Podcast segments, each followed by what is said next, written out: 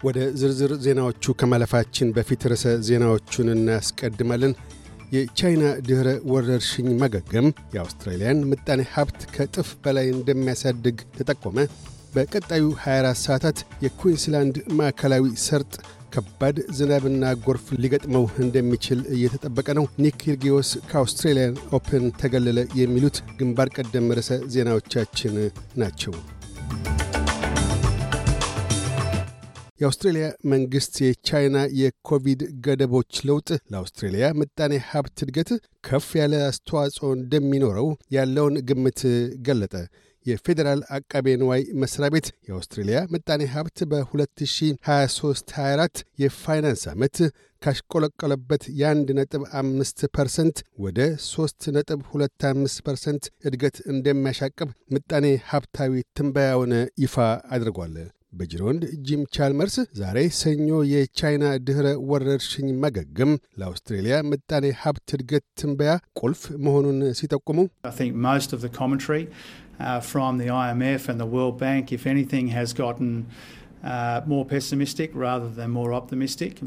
ከዓለም ገንዘብ ድርጅትና ከዓለም ባንክ አብዛኛዎቹ አተያዮች ከተስፈኝነታቸው ይልቅ ጨለምተኛ መሆናቸው አንዱ አስባብ ቢሆንም እኛ ግና እንደተለመደው በአሁንና ወርሃ ሜይ መካከል ትንበያችንን እናድሳለን።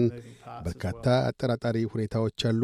ትንበያ በማለፊያ ጊዜያት እንኳ አዋኪ ነው። በተለይም በእንዲህ ያለ ወቅት በእጅጉ ያውካል።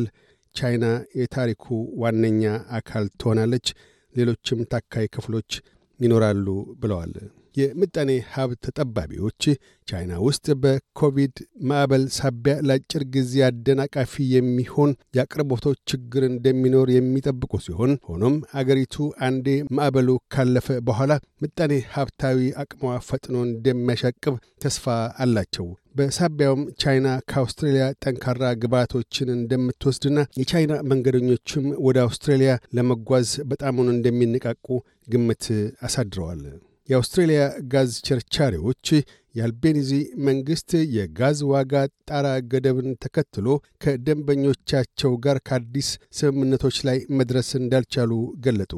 ቸርቻሪዎቹ በጋዝ አቅርቦት እጥረት ሳቢያ አዲስ የኢንዱስትሪና ንግድ ደንበኞችን መቀበል እንዳልቻሉ አመልክተዋል። ግዙፉ የጋዝ አቅራቢ ኤጂኤል ለንግድና ኢንዱስትሪዎች የረጅም ጊዜ ጋዝ አቅርቦት ዋስትናን ለመስጠት እንዳልተቻለው ጠቁሟል። የሊበራል ፓርቲ ምክር ቤት አባል ዳን ቲያን የዋጋ ገደብ ጣሪያው የምጣኔ ሀብቱ ላይ ጎጂ ውጤትን ሊያስከትል እንደሚችል ለስካይ ኒውስ ተናግረዋል። በሌላ በኩል የታዝማኒያ የግል ተመራጯ ሴናተር ጃኪ ላምቢ የዋጋ ጣሪያ ገደቡ የሚያሳስባቸው ቢሆንም ለጋዝ ኩባንያዎቹ አንዳችም ርኅራሄ እንደሌላቸውና ልክ እንደተደራጀ ቀማኛ ድርጅት በመሆናቸው መንግሥት ጫና ሊያሳድርባቸው እንደሚገባ ተናግረዋል።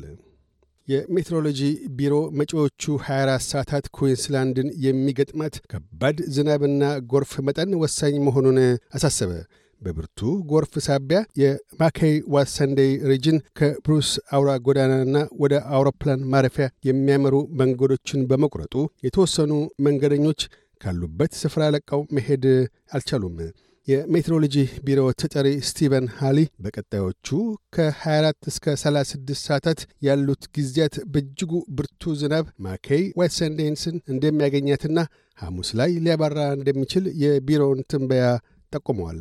ይህ በእንዲህ እንዳለም ኩዊንስላንድ በ2030 1.3 ቢሊዮን ዶላር የሚያስገኝ ባትሪ አምራች እንደምትሆን ተገለጠ። በኩዊንስላንድ መንግሥት ገለጣ መሠረት የባትሪ ኢንዱስትሪ መስኩ እስከ 9000 ሠራተኞችንም መቅጠር የሚችል እንደሆነና የባትሪ ማምረት አቅሙም በ2030 በ2020 ካለው ደረጃ በ11 እጥፍ በማደግ 2045 ጊጋዋት ሰዓቶችን ከፍ እንደሚል ጠቁሟል። በመንግሥት ሪፖርት መሠረት ኩዊንስላንድ በመጪዎቹ ጊዜያት በባትሪ ፍብረካ የቻይና ተፎካካሪ እንደምትሆን ተመልክቷል።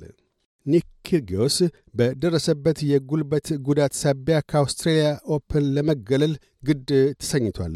የኪርጊዮስ የረጅም ጊዜ ወጌሻ ምንም እንኳን ጉዳቱ የወደፊት የቴኒስ ሙያውን ለአደጋ የሚዳርግ ባይሆንም ጉዳቱ ለአውስትሬልያ ኦፕን ለመጫወት የሚያስችለው እንዳልሆነ ተናግሯል።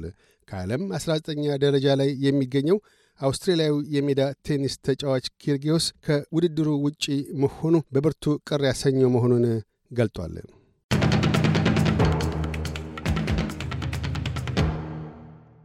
በዚሁ ወደ ውጭ ምንዛሪ ተመን እናመራለን። አንድ የአውስትራሊያ ዶላር 64 ዩሮ ሳንቲም ይመነዘራል። አንድ የአውስትራሊያ ዶላር 69 የአሜሪካ ሳንቲም ይሸረፋል። አንድ የአውስትራሊያ ዶላር 37 ኢትዮጵያ ብር ከ24 ሳንቲም ይዘረዘራል። ቀጥለን የነገውን የአውስትሬሊያ ዋና ዋና ከተሞችና የአዲስ አበባን አየር ጠባይ ትንበያ እናሰማለን። ፐርስ ፀሐያማ ሆኖ ይውላል። ዝቅተኛ 13፣ ከፍተኛ 29። አደላይድ ሊያካፋ ይችላል። ዝቅተኛ 26፣ ከፍተኛ 38። ሜልበርን በአብዛኛው ፀሐያማ ይሆናል። ዝቅተኛ 19፣ ከፍተኛ 36። ሆባርት ፀሐያማ ይሆናል። ዝቅተኛ 12፣ ከፍተኛ 32። ካምብራ ደመናው ይገልጣል። ዝቅተኛ 14፣ ከፍተኛ 31። ሲድኒ በከፊል ደመናማ ይሆናል። ዝቅተኛ 20፣ ከፍተኛ 28። ብሪስበን በአብዛኛው ፀሐያማ ይሆናል። ዝቅተኛ 21፣ ከፍተኛ 29። ዳርዊን ብራ ይሆናል። ዝቅተኛ 25፣ ከፍተኛ 32። አዲስ አበባ ፀሐያማ ሆኖ ይውላል። ዝቅተኛ 8፣ ከፍተኛ 23። ዜናውን ከማጠቃላችን በፊት ርዕሰ ዜናዎቹን ደግመን እናሰማለን። የቻይና ድኅረ ወረርሽኝ ማገገም የአውስትራሊያን ምጣኔ ሀብት ከእጥፍ በላይ እንደሚያሳድግ ተጠቆመ። በቀጣዩ 24 ሰዓታት የኩዊንስላንድ ማዕከላዊ ሰርጥ ከባድ ዝናብና ጎርፍ ሊገጥመው እንደሚችል እየተጠበቀ ነው። ኒክ ኪርጊዮስ ከአውስትራሊያን ኦፕን ተገለለ። የሚሉት ግንባር ቀደም ርዕሰ ዜናዎቻችን ናቸው። እያደመጡ የነበረው የኤስቢኤስ አማርኛ ፕሮግራምን ነበር። የፕሮግራሙን ቀጥታ ስርጭት ሰኞና አርብ ምሽቶች ያድምጡ። እንዲሁም ድረገጻችንን በመጎብኘት on demand እና በኤስቢኤስ ራዲዮ mobile app ማድመጥ ይችላሉ። ድረገጻችንን SBS dot com dot AU Amharic ን ይጎብኙ።